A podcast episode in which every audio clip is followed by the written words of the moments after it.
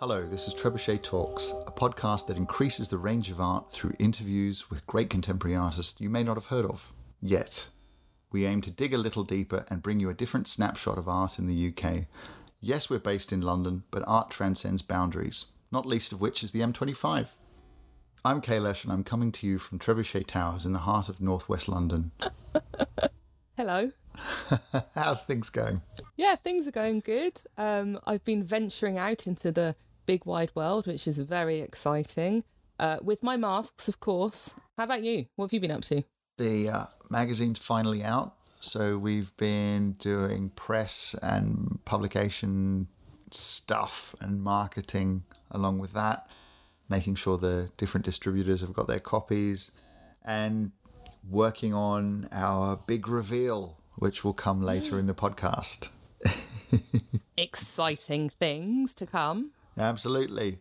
At the time of recording, we're still reasonably unsure what galleries are going to be opening and when. There are some provisional dates here and there, but the government in the UK, at least, is still being reasonably cagey about how we should act and whether it's optional or mandatory or the level of seriousness of how we should behave.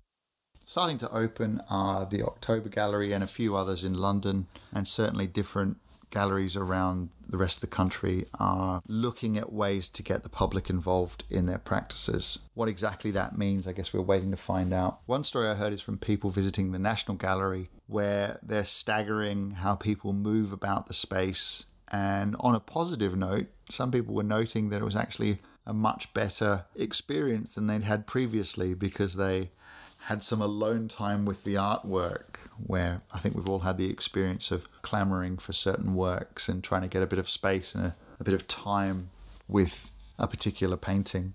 So I really like that idea, um, just because I do find that I, I, sometimes find myself kind of wandering aimlessly around a, a gallery, kind of going, uh, "What what should I look at next?" So I think if there's kind of um, a way that you follow uh, and it kind of guides you and you're given a, spe- um, a specified kind of amount of time. Um, that kind of lends itself quite well to me. Um, so i think i think it's good. Um, i think any way that people can kind of get back out out there actually into galleries is great. Um, yeah so i'm i'm all for that. Um, it's better than uh, wandering around the virtual galleries hey so. Do you think it's a bit constricting having a route like following the the, the the caterpillar trail around a gallery rather than kind of making up your own wandering narrative. You, yeah. It sounds like you don't mind that so much. I don't mind it. I don't mind it. Um, so I think I've also got in in my mind. I've got one of those um, little caterpillar kind of uh, roller coasters that they have at the seaside. I don't know why that's just come into my head, but it has.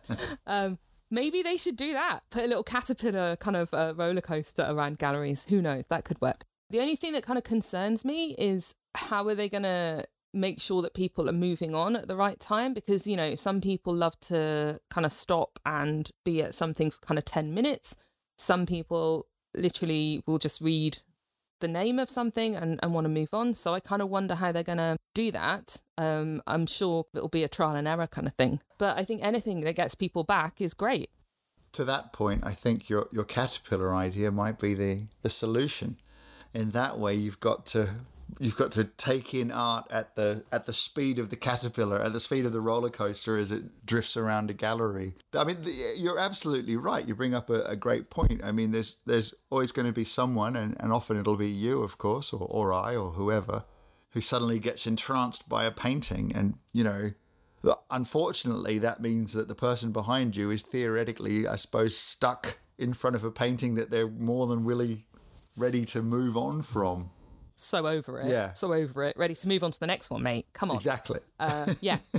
I, I think, you know, it's just a really interesting time. So I think we just have to kind of uh, watch out for what's going to happen, see how people are going to take it. Um, you know, will people actually want to go on the trains uh, and tubes and, you know, public transport to get to galleries? I think lots of people uh, are really really keen to get out and about, and other people aren't so keen. Um, so I think it just just time will tell, really.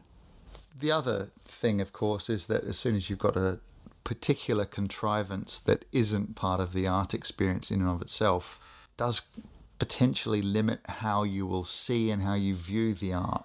For myself, I think I, I quite like moving around an artwork and looking at it from different spaces and from different distances to get a, a different feeling of it. Sometimes it's close up detail that, that triggers me in a good way or, or glimmers me, I suppose, if, if using a, a, a common term now for meaning a, a positive trigger.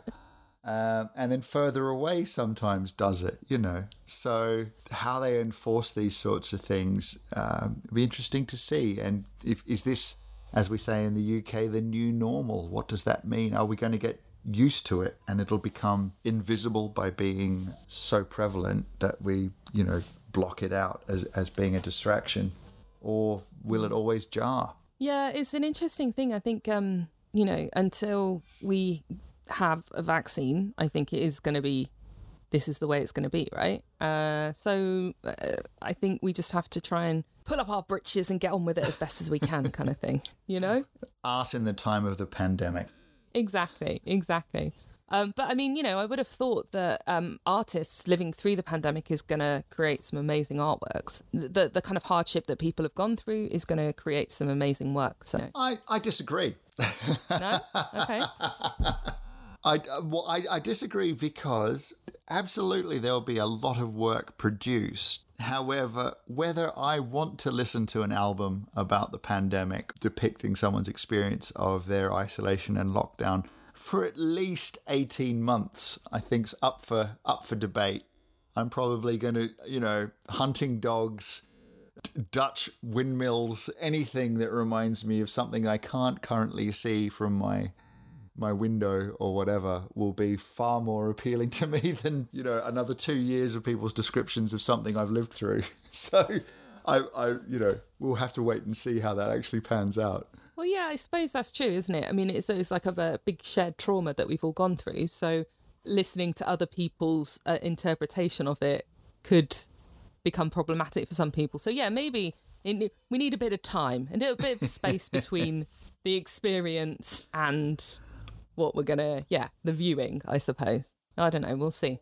Of course on the other side of that it might be that some artists are actually describing a sense of escapism in their art. I think we're always going to need escapism and now more than ever it might be that we're actually potentially on a positive note going to see a flowering of a new sense of escapist art that really takes people into uh, again i suppose this is being wildly optimistic into something more communal and universalist where the world suddenly gets together and you know joins hands or something. I don't know. That Now, now we're getting into the now things come by. Yeah, it's possible we're getting into the realm of the absurd. You can also imagine that one one direction that people could take in isolation is quite dark, and another route might be something quite um, I don't know, space art or something like that. You could see other people going a different way. So it'll be interesting. It will be interesting. And that's the other thing. As you said, we're all dealing with a collective trauma. So the idea of a looking at how people have dealt with this trauma through a different lens, be it race, sex, color, location, whatever, you know, it will be will be a fantastic thing, I think. Uh, yeah, I think so too. I think it's going to be interesting to see what happens over the next few years for sure. What's been going on with you? So I've recently started this initiative called One Minute Meditation. Basically, because the videos in uh, Instagram and TikTok are one minute long. And I thought that it's quite hard to get somebody to go through to a website to watch a longer meditation. And I thought that people could do with a bit of calming their limbic system down. And that is possible in a minute. You just have to kind of know the right cues to use. So, what's the limbic system? So you have your sympathetic response and your parasympathetic response. And what you're trying to do is you're trying to tip the balance from one to the other to flood your body with kind of feel good hormones. Is that related to this idea that I think a few people have spoken about, where you've got what they call your computer brain and your chimp brain, and then your ego or human brain in a sense? So your chimp brain is the one that reacts based on I think what you're talking about, like limbic or triggers or whatever, your mm-hmm. computer brain is the recall part of your brain that has certain things that it can access. And then, you know, your your conscious brain, if you will, is the one that you know, hopefully we're talking about now, where we kind of reflect on things. The problem with the conscious brain is it tends to be a bit more after the fact, where you know, I think we've all had that experience where you're Yeah. on the tube later on and you're like, oh, if only I said that, that would have been so amazing. Or that would have been a much more mature way to respond to that experience than what I did do, which was suboptimal. Let's put it that way. One of the things that uh, my mindfulness teacher taught me when I was first learning mindfulness was you learn to uh, respond rather than react. And that is very much that point. So the reaction is the chimp brain, and the response is kind of, you know, your your computer brain. I think it's it's something that you can train yourself to do. Um, it doesn't always work. Like there's times where there's time there's times where you know you can do you could have done all the work in the world, all of the meditation in the world, and that that um that chimp brain will still kick kick your ass from time to time. Which is fine. it's totally fine. It's it's kind of uh, recognizing that, realizing that, and kind of taking a breath and um, just trying to do your best, really so really with these one minute meditations i'm just trying to give people a, a taster of um, how you can use these techniques to kind of help you in those situations to learn to respond rather than react and that kind of stuff there's also a couple of them which are just pure relaxation so um, i take you through a very quick body scan but i wouldn't and a body scan is a type of meditation where you focus on different parts of your body either going from the top of your head to the bottom of your feet. Obviously, in a minute, you can't really do that. Otherwise, I'd be talking really, really quickly. That's pretty. I mean, that would be a weird one. So I just do the face. And um, yeah, so you just relax your face from the top of your head down to your chin. And that's actually a really good uh, technique that people can just use generally. And it's a good technique that you can use if you're kind of feeling stressed. And I was taught it as three minute, a three minute meditation. Um, but I figured, do you know what? We're busy people. Come on, let's cut it down to a minute. Come on. So it's almost like tricking that kind of subconscious part of the brain as well. Because, you know, sometimes our subconscious brains are pretty cynical. Um, they've had a lot to uh, deal with in the past. So you might say, try this new thing. And your subconscious brain will be like, no, not doing it. So I think the ritual thing is very interesting. Um, making a cup of coffee, you know, on a mocha pot on the top of a, uh, a stove is like really ritualistic kind of way of uh, being mindful is almost like a meditation, I would say. That's an interesting point because there's something I've been thinking about when they're talking about COVID 19 systems. The loss of smell and taste is often something that comes up regularly. Now, a lot of neuroscientists, and I, you know, I don't have any studies in front of me, of course, but they're saying that the way we create memories is often linked or triggered by smells. So I wonder if this period of isolation matched with a, a lack of taste and, and smell, we're kind of entering a miasma of, of dreamlike forgetfulness where things are drifting from one um, experience to another without the, the sharp contrasts that smells allow. Yeah, smells are definitely very synced in, into my memory. Very much like I can smell a certain smell and it takes me right back to a memory. So yeah, if you're not smelling anything, how are your memories going to be different? Uh, Are you still going to have memories? Like, How do you order them? Yeah. We were speaking earlier about how sometimes people have a difficulty recalling when, like, doorstep challenged, asked on the spot what their favorite book, album, movie is. People suddenly draw a blank. Oh, uh, gosh, uh, I don't know. But if you ask people about their smells, is that different? What What's your favorite smell? Like for a lot of people, or certainly, I, I grew up in Australia, as people may be able to pick from my my voice, but the smell of cut grass and, and two stroke lawnmower fuel is a particularly strong memory. How about you, Megan? Um, so I really like Chanel number five. My grandma used to wear it. It's it was the only perfume she would wear. Um, and that so when I smell that, it takes me it, it, it reminds me of my grandma instantly. Also frankincense. So whilst I wasn't brought up in the Catholic faith, my mum was. She likes to say that she's a lapsed Catholic.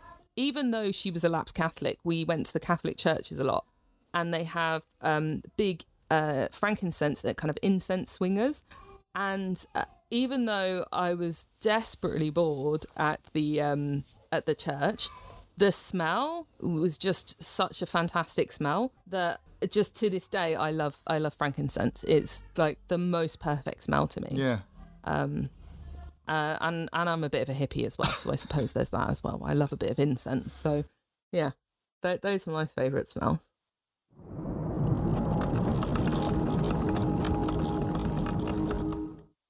Well, as I believe everyone should know, we've launched issue eight, Contemporary Surrealism, out to the, the big wide world. And I've been pleased to note that people really like it. Copies have been going out, the responses on Instagram and social media have been very favourable. People have said that uh, it's a, it's a good issue, and I suppose we're touching on a lot of topics and concerns that people have in the world today. Though, you know, you don't necessarily think about that when you're you're putting the issue together. So that's been quite good. Uh, obviously, it's been very busy, and it continues to be busy in that sense. But we're we're we're getting on with it. But the big news is that we're offering something new to subscribers. Recently, Trebuchet started a discussion about how artists could reach a broader audience and how we might facilitate building a network of fledgling art collectors. What if we could encourage our subscribers to start collecting by helping them dip a toe in the water and experience art appreciation as an owner? We could send regular updates on featured artists, shows, new work, key sales, and more as well as demystifying art collection and helping emerging artists and up and coming galleries reach a new audience. So we propose that each subscriber receives an exclusive signed and numbered print to build their collection and to track the progress of an artist over time. Our first subscriber art print is already here. It's a signed and numbered limited edition print of A Reckoning by the artist James Johnston. Coming back to painting relatively late in his creative career, Johnston's visual work has already gathered global attention, being featured in galleries and collections around the world. Some listeners will be aware of his previous creative work fronting the band Gallon Drunk, as well as notable stints with PJ Harvey, Nick Cave and the Bad Seeds, and Faust, amongst others. His paintings are both bold and loose, marked by a rich and striking use of colour. The often unsettling, darkly humorous, and totemic images are based between the everyday and the world of the imagination, grounded with a sense of simplicity and beauty. Quite a prolific painter, Johnston's work has been used on book covers, as album artwork and featured in a variety of international arts publications, like Trebuchet, with paintings in the collection of the University of Chicago Center in Paris, amongst others. For more information, you can visit our subscriber print page via the subscription section of our site. And at £35 for four issues of the magazine plus four signed prints, it's a fun way to build your art collection and also read something good. So now it's time for our subscriber shout out section. It's a bit of fun where what we do is we say thank you to subscribers by reading out a part of a seminal text that we use for our uh, current issue. The current book that we're reading from is A Cavalier History of Surrealism, which contains uh, if, if listeners from the last podcast will remember some pretty pretty juicy stuff. It's a pretty pretty mental book with lots of information and also quite pithy summations of surrealism. So a big thanks to everyone, of course, who listens or talks about the podcast or recommends us. But this is a way of us giving a bit of an extra thank you to those people that have helped us put the podcast together and you know keep doing this and keep doing what we love. So at the £3 level, subscribers get a juicy phrase pulled at random from the pages of our book. Subscribers who offer £7 get a tasty sentence. And those wonderful people that subscribe to the highest amount will receive a full paragraph of thought provoking wit.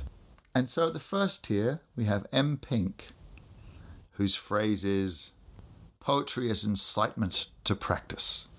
The third tier subscribers we have. We have four in this episode. The first one is Sarah W. Any attempt at a total revolution of everyday life is condemned to failure and fragmentation if it does not embody a coherent and global negative critique. Next up, we have Alejandro from Mexico. These revolutionaries of the heart were fated to carry out their revolution solely in the realm of the mind.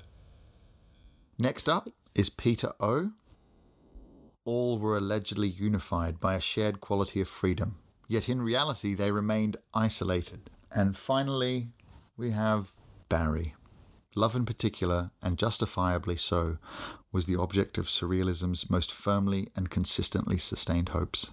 So that's it for the subscriber shoutouts for this episode. Subscribe and hear your name associated with some pretty crazy verbiage. Thank you so much, everyone, for allowing us to do this and keep listening. In this postcard from a gallery, we have an excerpt from an interview with James Seehafer, the namer, uh, perhaps founder of the Mass Surrealist movement, recorded as part of our research for Trebuchet 8 Contemporary Surrealism. In 2004, the book Mass Surrealism A Dossier was published. This is essentially a collection of short essays written by five of us. We have artists that have come and gone in the group, artists who enjoy the genre and have branched off to do other things. A more recent release, book wise, is one titled Three Essays About Mass Surrealism, and this is essentially a re release of Select Essays, International Edition.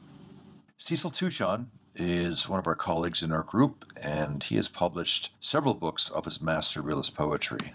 In the mid to late 1980s, I became quite interested in how popular culture and the mechanized world, so to speak, uh, affects my work and the in early influences essentially in all that. I can recall back in high school working at a grocery store. There one sees ads and product placement and all kinds of uh, slick presentations everywhere.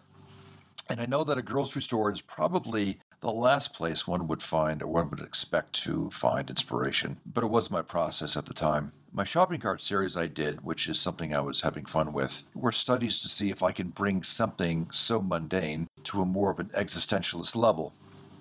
Now, whether or not I did that, I, I, don't really know.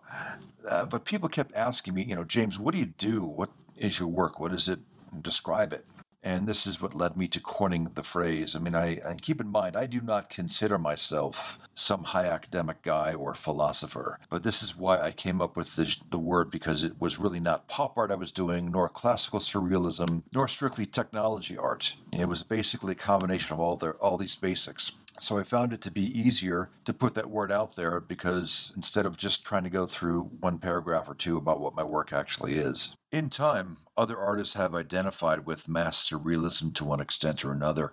My good friend, whom I met in Connecticut years ago, the American artist Michael Morris, has done numerous works and has written some excellent thoughts on the topic. When I first put this on the web, I started receiving emails from artists worldwide. I initially set up the .com website, which over time became the .org site basically. Now that the site is more of an independent collaborative run site this is where we showcase other artists works and projects interesting projects too. And it seems as, if this niche is becoming more relevant today more so than in 1992 I mean today one can see so much going on you know, just look at the Instagram, for example. We can see hobbyists and professionals doing some really fantastic work. And it's not limited to just digital augmented photography. There is just an amazing amount of things that can be done. In fact, recently there was an art student who did a video presentation. It was essentially a collection of mass surrealist art examples pulled from the web. And this included examples from not just from multimedia, but also uh, multi tech advertising demos to bus stop kiosks, as well as CGI. So long as people continue to dream in this day and age, mass surrealism will stick around. In a video excerpt in my essay that had been recently posted on the web, I pulled a quote from Marshall McLuhan, which I really like. In fact, there were two quotes. There was one quote uh, about art as anti-environment, and then the other one where he states, and let me read this directly, quote, Instead of scurrying into a corner and wailing about what media are doing to us, one should charge straight ahead and kick them in the electrodes. Unquote. Essentially, in a nutshell, despite the technological and mass media influence it has on art, the human element is still in charge of it all. Suffice it to say that a lot of people get overwhelmed today by media, but there is no reason to feel this way. I guess maybe this is a collateral effect. At the end of the day, the reins are in the hands of humans. And by staying aware of what's going on, one can identify what things are not real, but rather mass surreal. Maybe that's a good thing. So, without further ado, we have our feature talk with Luciana Haill. Luciana has pioneered the monitoring of brainwaves, the EEG signal, in art. Her work intersects new technology, creativity, and research with dreams, the brain, and the unconscious to make a mental process visible, in particular, lucid dreams, meditation, and nostalgia. She's concerned in seeing with eyes closed and esoteric ways of accessing and retrieving the visionary to create her art. Please welcome Luciana. Hello, everyone. so, um, sorry for mangling your your your process a little bit. Uh, maybe you could describe it a bit more. And well, I believe you have some movies you'd like to show. Some, so yeah, what do you think would be best to show? Well, maybe explain a bit about what you do, and then maybe okay. use it, have a look at the videos after that. Okay. I'll explain a little bit about it. Um, really, the, the video will help a lot more. Hello, best friend. um, so, I'm trained in fine art and I explore the medium of uh, the EEG signal from the brain to create uh, installations. And often I record them whilst the participants, sometimes it's not just myself, um, are, during, are undergoing an altered state that I'm part of the process of inducing. So we look at and we experience their brain waves mm. in, an, in a, well, I could say holistic way, but audio, visual, digital media output. Um, and my research is following the pioneers in neuroscience from the 1800s onwards. Yes. okay. So I'm described as an interdisciplinary artist. So I work in many different media. Um, I've been doing this for about 25 years. I evolve with different technologies, and my work explores memory, nostalgia, um, altered states, surrealism, and I like to take people into a place they maybe haven't experienced before. So I think now would be a good time to play one of the videos either the one of the participant or of an installation. Okay.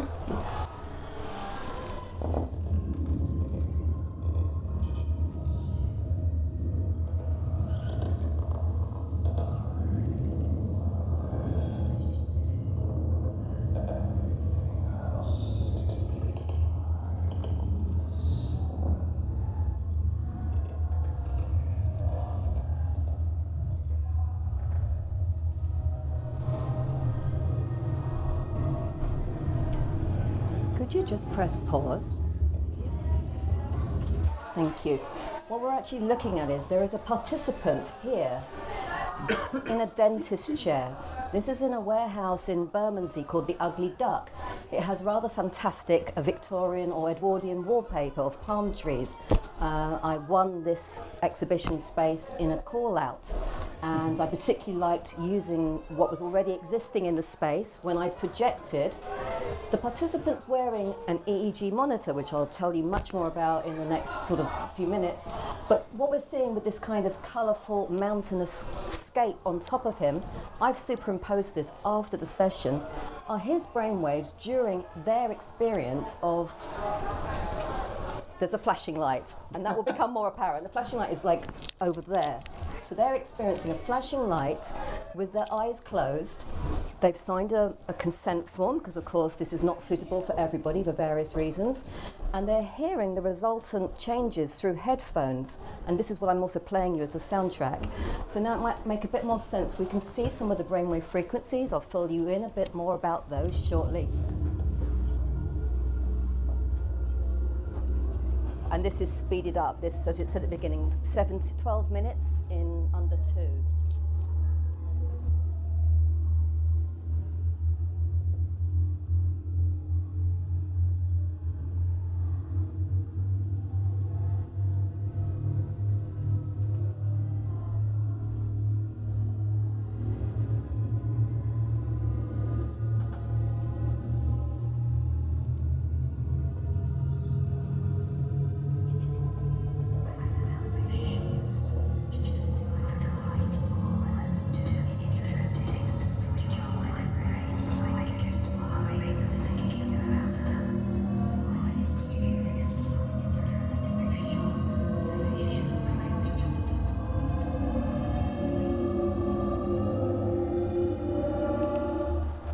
So people were told there would be flashing lights. They could sign up for a sort of 15-minute slot in an ongoing installation that happened over four days in the Ugly Duck, uh, part of the real virtual exhibition. That was in 2017.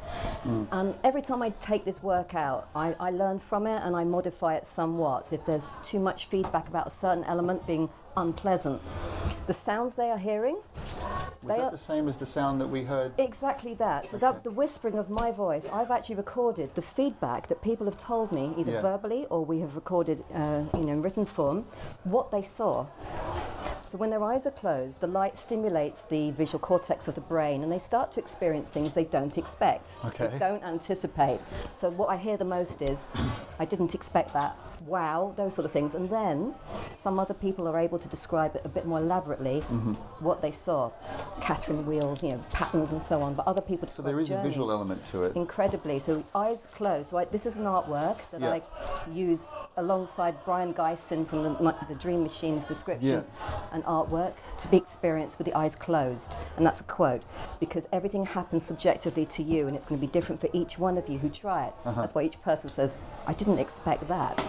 So is there um, a guided element to it with the the audiovisual stimulation and the the kind of connections of what people see? So kind of are you in essence are you It'd be nice to think. Are you painting with their minds in some in- sense, so that when they shut their eyes, you kind of going, okay, I'm going to give them a bit more of a Catherine wheel here, or that sort of thing.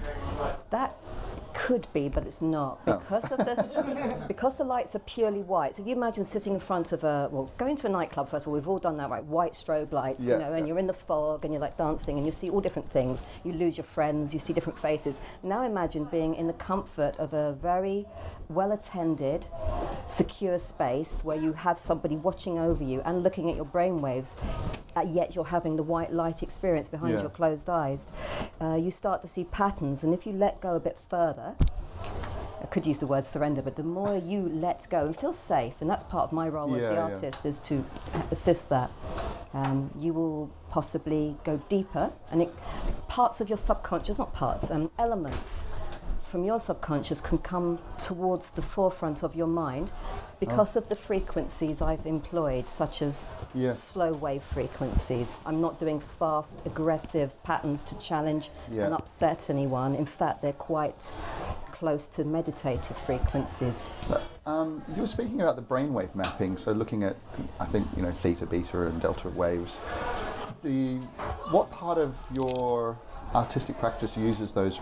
How do you interact with the, the data that you get? So that's the vital bit. So I've been studying brainwaves signature Uh-huh. uh, since university in the 90s. So self-taught in neurofeedback. And I don't think I would undertake working with brainwaves artistically if I didn't have some thorough grounding because then you're just making assumptions and you know comparing brainwaves to you know other analogous things Yeah. Um, it's really important to understand what the waves can be.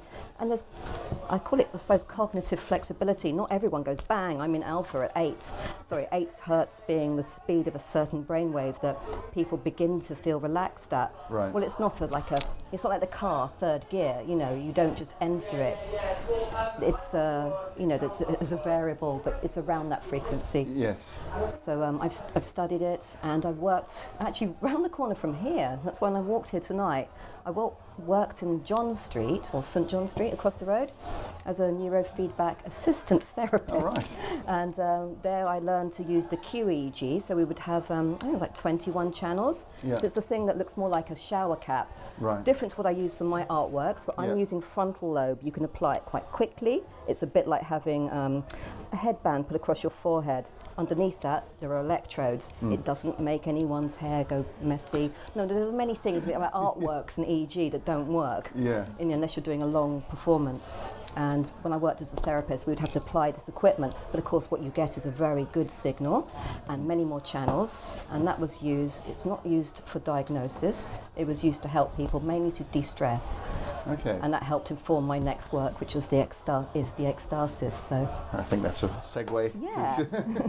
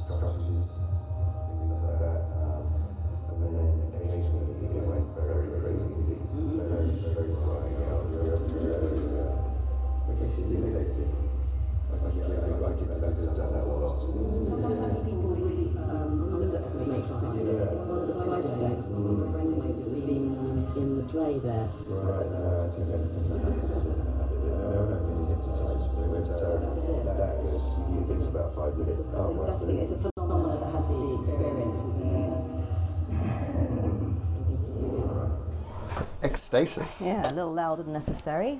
Uh, I use that from the Greek to step outside of oneself. So Okay. I'm not sure exact, you know, use of the uh, term, but I was inspired recently by work I've been developing, wanting to make a fortified commodification of art because it's very hard to make a living when you do this.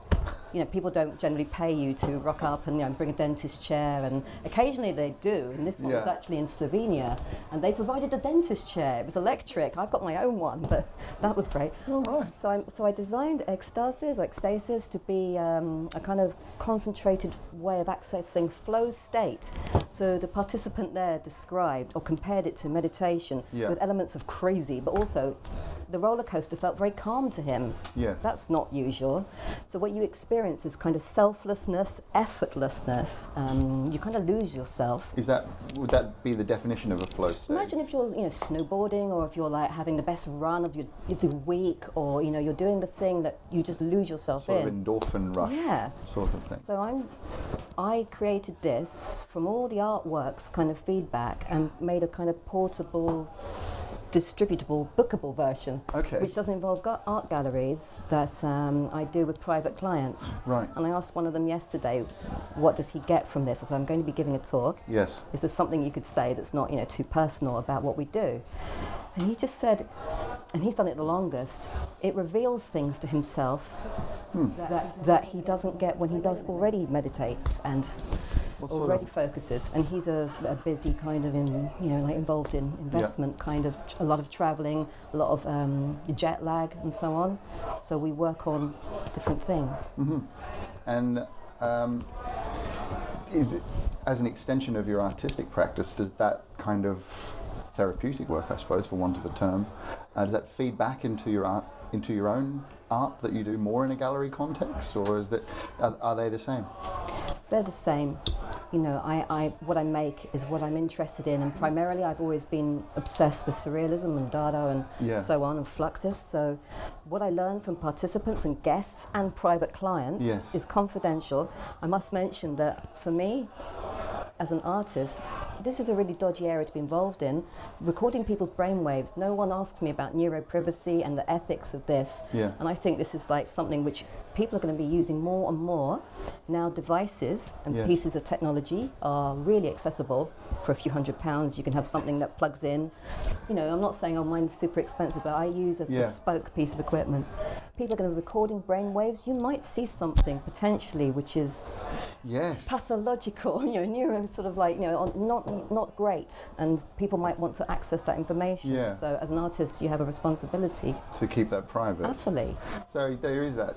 um, we, we interviewed you uh, for, oh, asked you some questions for the, the issue on portraiture. Yeah. Um, and our interest there was about the idea that what you know, what investigating what a portrait is, of course, and you've you know you've tapped on something that's in, as you're pointing out, like in deeply personal, someone's brainwaves. Do you often find that there's a fear with participants that you're going to find out my my darkest secret? Do you know what the most common thing is? You're, you're going to see me just flatline your system. It's like everyone's nervous little joke, you know, oh, you won't get anything from me before they sit in a chair. And of course, they have to have three electrodes put here and one on the neck as like a ground. So, I mean, that's all the Yeah. kind of it. The rest is just, I have to give them a sense of assurance, as, along with a form, Yes. that everything is private. Yes. If they don't like it, there's a sign, put your finger up, put your hand up, and we stop. If the light and the frequencies and the experience is overwhelming, and occasionally that happens from somebody who's been queuing for ages. Right. They get to the, their turn, and So- I say their turn, it's their experience. Do other people witness people uh, in Generally their not, experience, but or is it kind occasionally. of private? Occasionally we've had to do it that way, like in um, more pop-up events. Like recently, I've done Yeah. Mo- Modern Panic, um, Hackstock quite a few times. These happen around Truman Building, sort of Shoreditch. Yeah. We call it more cyberdelic. There's lots of uh, walk, portable and VR and immersive work going on all at once. So people are often all in the same space and they're watching the previous people take their turn. But when they come out, the, I sometimes use a bed as well, like an inflatable bed. Okay. When that person gets out, could you just tell them while I'm dealing with the next person? And I can hear what they're saying. And it's like, you can, it's like, oh my goodness. But, you know, no one's scared off by that. They're like, yeah, yeah. And how much, you know, how, when's my go? When- They, they, they want to do it. Has there been any? Um, it sounds like a practice where you, you're discovering a lot about the nature of how people's brains work and how their psyches work, and and the some of the, the psychological aspects of of you know fear and and uh, flow states. What are- what are the, some of the revelations that you've had from from your practice and looking in and discovering things about people? Um, I found that one of the things people want to achieve the most, and they say, will this be like this? Some people, for, for whatever reason, who can't take uh, a substance such as LSD, will ask, will it be like that? And I say, I can create that sort of thing for you if that's what you'd like. That's not currently what the artwork's about. But, you know, I can just like adjust a few levels. You know, so I've Do had people that. slip you a tenner and uh, I'm going out later, so Well, I was a research fellow for Greenwich University, so the slipping a ten is not really um, appropriate. But um, no, it's a really that's a natural kind of thing. And then when I interview them, have you ever had an experience like this? What often comes back is, is this private? So yes. And there's a certain substance which is like it was very much like this. right. You know, so an endogenous kind of experience that they've had. So you know. Fantastic. Well, uh, any questions? Do there's one at the back. Ed. I'm interested in what the reading comes out. Yeah. So it doesn't come out in language or how do you? Gosh, yeah, so fleeting that. There is another slide, I think, that might actually have more of the EEG in it. So I measure the, the signal from the brain in voltage, that's the, the height of the signal, and the speed is along that way, and they're broken into the common frequency bandwidths.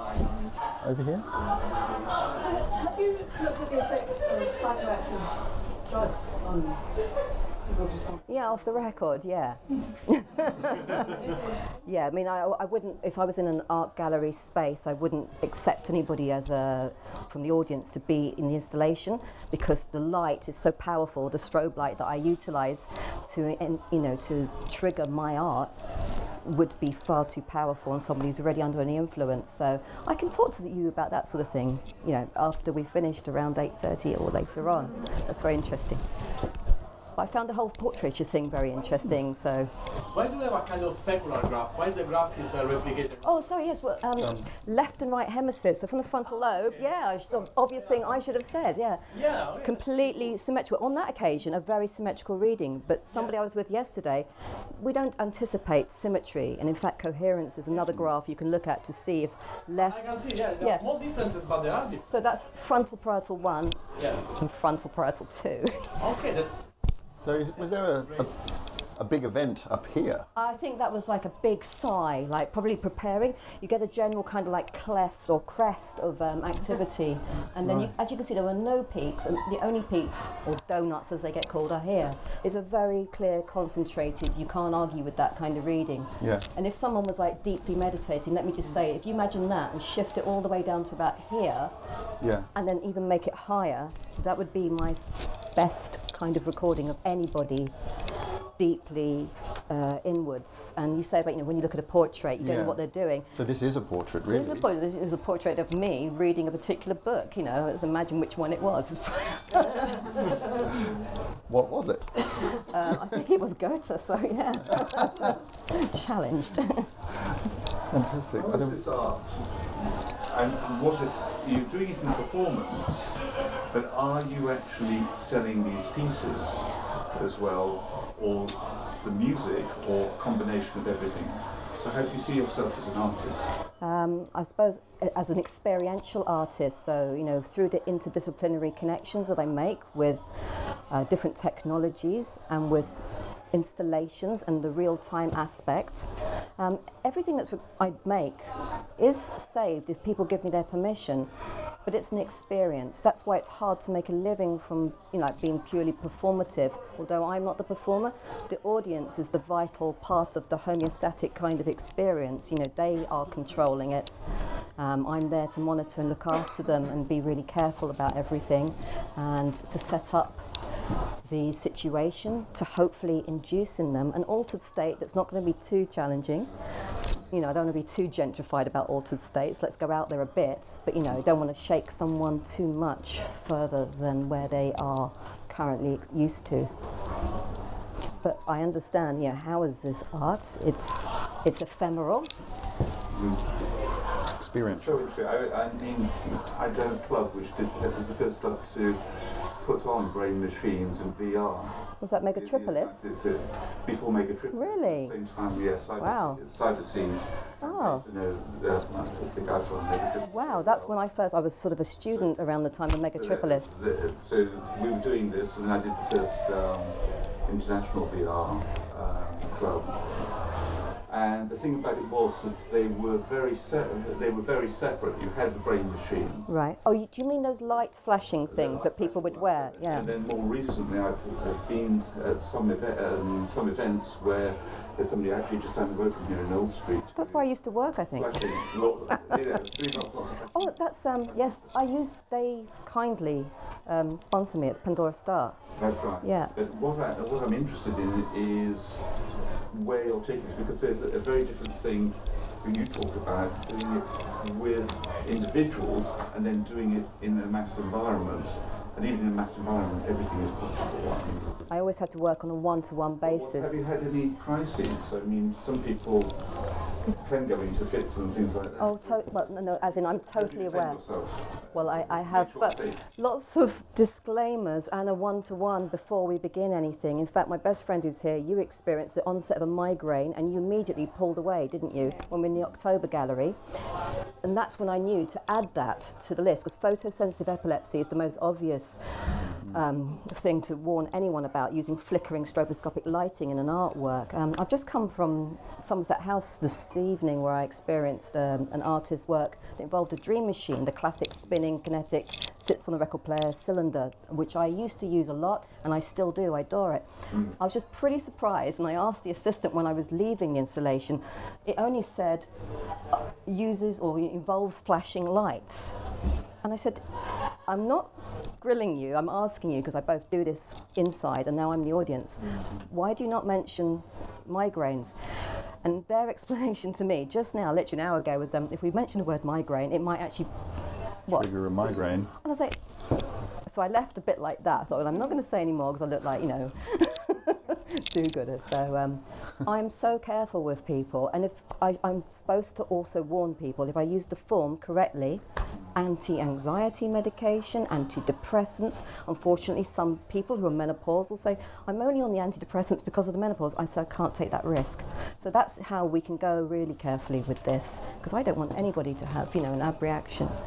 But of course, I would like everybody to have, you know, an expansive experience. Are you the only one in this country doing this stuff, or uh, now, or Who knows? how do you position yourself in? Well, I'd like to. I'd like to think that I've, you know, created a position where I am, you know, long. I've been doing this 25 years, measuring brain waves as an artist, and and added the lighting techniques to my tools, along with wearable speakers, um, and ex- ways of expanding the signal. So it's, you know, it's a whole room. It's not just a those lights that you mentioned, those brain machines, you're just looking at people looking at lights with their eyes closed. I've got lots of those. I love those. But they're very, you know, secular experiences.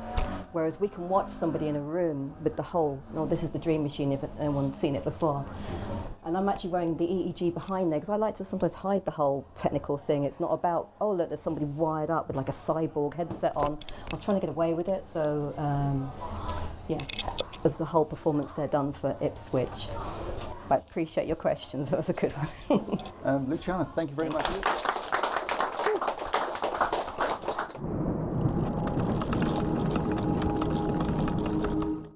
Thanks again for listening to the Trebuchet Magazine podcast.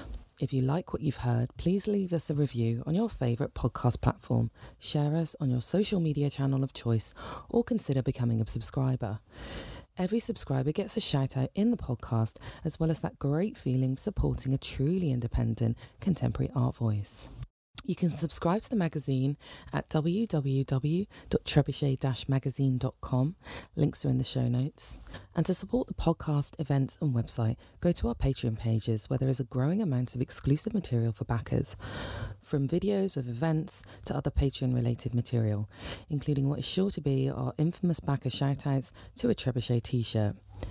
Of course, if you'd like us to answer any questions on the podcast or to mention a creative event that you think people should know about, do let us know via an email to megan at trebuchet.click.